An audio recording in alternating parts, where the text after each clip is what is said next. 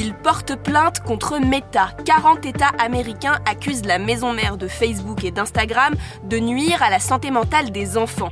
La plainte déposée à la Cour fédérale de Californie reproche à Meta de piéger les jeunes utilisateurs dans un intérêt financier. Alors, quelle méthode dénonce-t-il? On pose la question à Victoria Bernays, journaliste chez Tech Co, la vertical tech de BFM TV.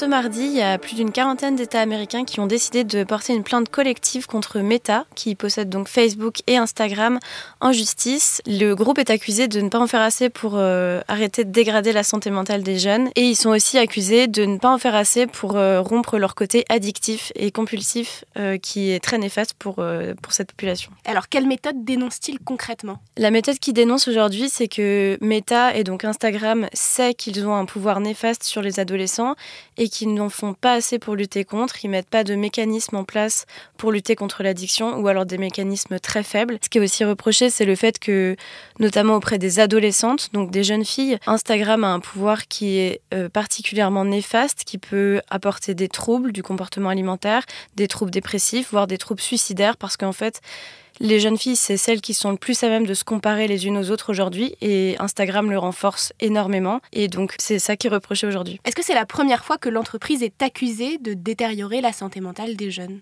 C'est pas la première fois que l'entreprise est accusée de détériorer la santé mentale des jeunes.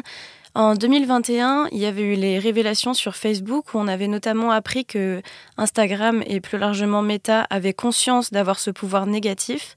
Donc euh, des plaintes avaient déjà été portées à ce moment-là. C'est d'ailleurs à partir de cette date-là que les États ont commencé à s'organiser pour porter cette plainte collective euh, que, qu'on, dont on a entendu parler euh, ce mardi. Et depuis ces révélations, les plaintes, elles se sont enchaînées en cascade, notamment au début de l'année 2023. Il y a plusieurs établissements scolaires aux États-Unis qui ont aussi porté une plainte collective pour les mêmes raisons.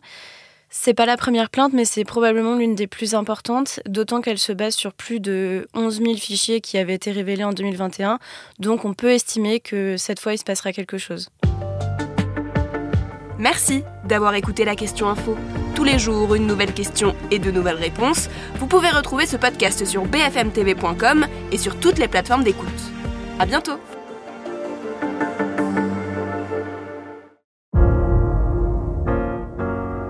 Vous avez aimé écouter la question info? Alors découvrez le titre à la une, le nouveau podcast quotidien de BFM TV. Les grands récits de l'actualité, des témoignages intimes, c'est tous les soirs sur vos plateformes préférées. À bientôt